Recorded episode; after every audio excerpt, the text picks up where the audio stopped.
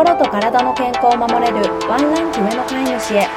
ラボドッグドッグケアリスト遠藤恵子ですこの番組では今日からすぐに取り入れていただける愛犬の心を守るためのしつけ方のポイントや愛犬の体の健康を守るためのお手入れのヒントなどについてドッググルーマーでトレーナーである私がわかりやすく解説していきます。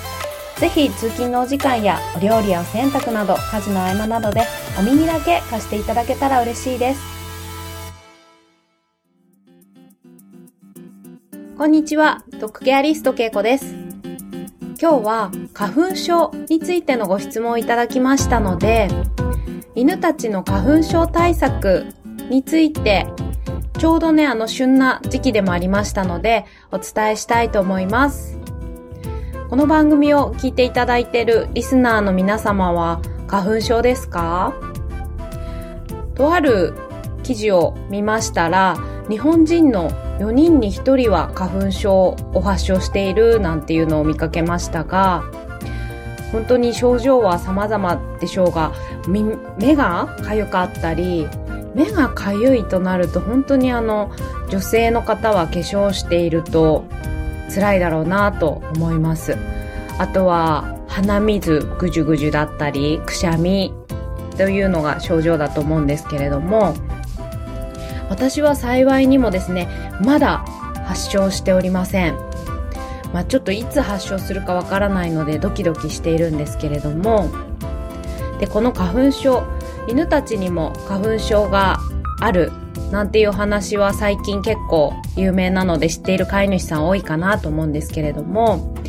症状はですね人の症状とはちょっと違いまして犬たちの花粉症っていうのはあの皮膚のかゆみとして現れることが多いです。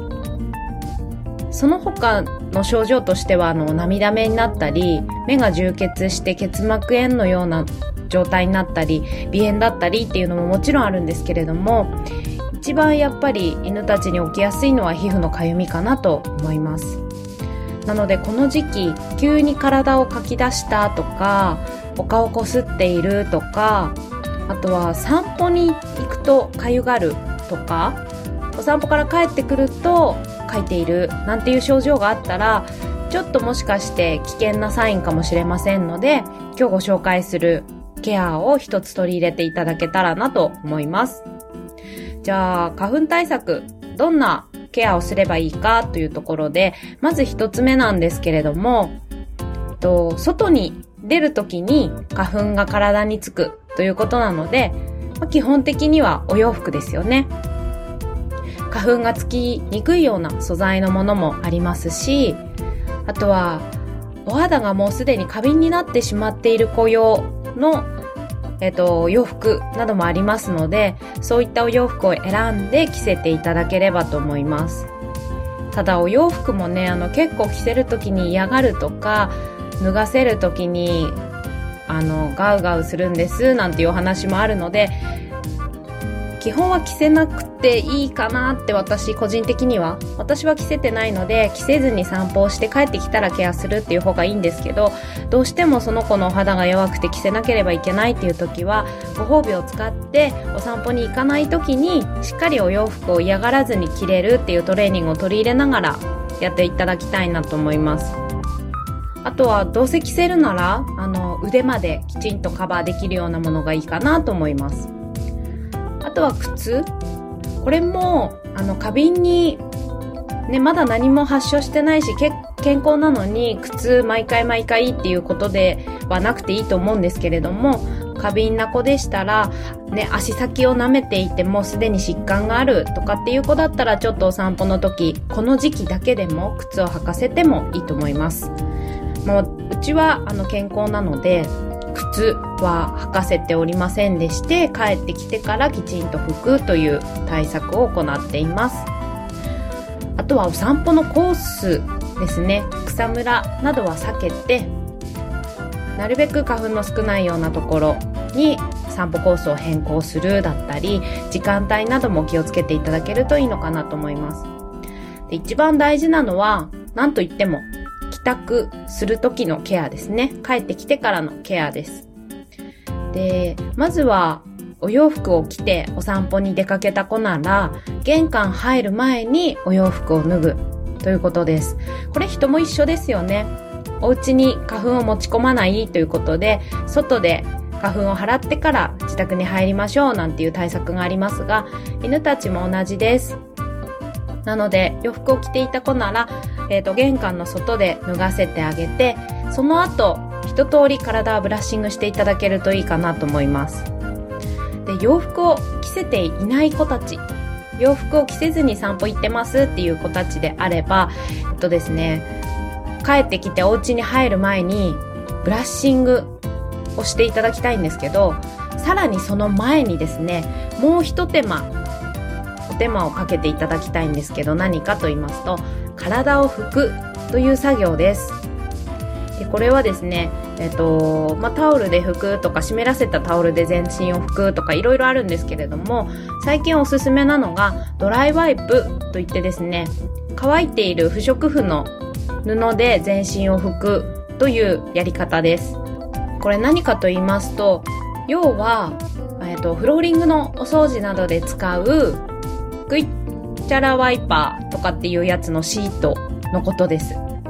あれってですね、不織布と言われていて、求人性があったり、あの、細かいホコリや花粉も除去できるという、あの、利便性がありますので、そういったもので体を拭いてあげて、まずは花粉を拭く。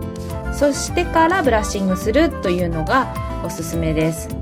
まあそういったものがないよっていう場合は湿らせたタオルで全身を拭く。で、その後ブラッシングでもいいと思います。で、このブラッシングにもですね、一つコツがありまして、えっと、細かい霧が出る水スプレーをご用意いただきたいなと思います。で、そのスプレーをですね、体に直接シュッシュッとするのではなくて、ワンちゃんの上空にシュッシュッとしてあげてください。で、細かい霧が体全体に落ちるようなイメージです。で、そうしてから、スリッカーやピンブラシなどでブラッシングをしていただきますと、ホコリや花粉を効率よく除去できます。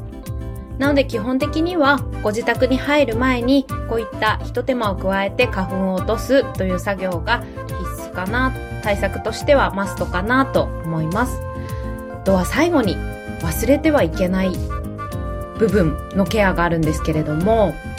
どうしてもね、足先は毎回お散歩から帰ったらやっていると思うんですけど、で、花粉の時期だからじゃあブラッシングしてからお家入ろうかっていうのもあると思うんですけど、意外と忘れがちなのがですね、顔周りのケアです。で、アレルギーとかアトピーとか発症してしまう子とか皮膚が弱い子とかっていうのはですね、目だったり、お鼻だったり、口周り、あとはお尻というところにかゆみを発症する場合があります。なので、ちょっと体ばかりになりがちなんですけれども、しっかり体のケアとともにお顔周りも湿らせたタオルなどで拭いてあげるといいかなと思います。お口周りとかね、結構匂い嗅ぎとかワンちゃんたちしますので、結構汚れてたり、ホコリ、花粉、たくさんいろんなものがついてるので、お口周りも綺麗にしっかり拭いてあげてください。あとは目なんですけれども、なんか昨日あたりもかなり強風だったんですが、あのー、地面からのね、砂ぼこりや花粉をもろに目に受けてしまってますので、と目薬、たっぷりの目薬で目を洗い流すというのも効果的かなと思います。あとは肛門周りもちょっと痒くなってしまう、快快になってしまう子もいますので、もしお散歩から帰るとお尻かいかいしてるとかだと、ちょっと花粉の影響ももしかしたらあるかもしれないので、体のケアの時にお尻も湿ったタオルなどでしっかり拭いてあげる。そうするとなお良いかなと思います。ということで本日は花粉症対策についてお伝えいたしました。今までね、あの、散歩から帰ったら足回りしか拭いてなかったとかっていう方ですと、えー、散歩のたびにそんなんめんどくさいって思われてしまったかもしれないんですけれども、開会がね、発症してしまうと、見てるのもかわいそうなので、なるべく発症しないように何か一つでも取り入れて、愛犬さんをケアしていただけたら嬉しいなと思います。で今日はですねちょっと花粉症対策外からのケア中心でお伝えしたんですけれどもやはり一番もっともっと大事なのは個人的には体づくりだと思っています。アレルギーやアトピーを発症しにくい体づくりですね。で具体的には食事です。でアトピーアレルギーの方々の腸内細菌っていうのは健康な方に比べて明らかに腸内細菌のバリエーションの数が少ないと言われています。でこれ犬もそうなんじゃないかって言われています。なので腸内細菌の餌になるような食事だったり、まあ、腸内細菌が喜ぶような元気になるような食事っていうのを一つ工夫していただけるといいかなと思います。あのこれうちの父の話なんですけれどもテレビ CM でよくやっているなんちゃら酵素っていうドリンクをですね3年前ぐらいからあの定期購入をして飲み始めたんですね。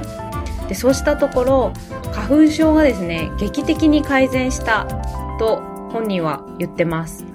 なので、まあ、それがたまたま父のにはあったんだと思うんですけれども、なんちゃら酵素はですね、やっぱ腸内細菌にいいとか言われているもので、まあ、いろんな商品、商材があるので、合う合わないとか効く効かないとかあると思うので、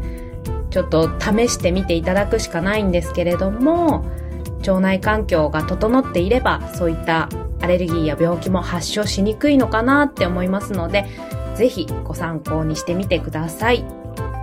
でもしも今日の内容を聞いてくださっている方で、あの、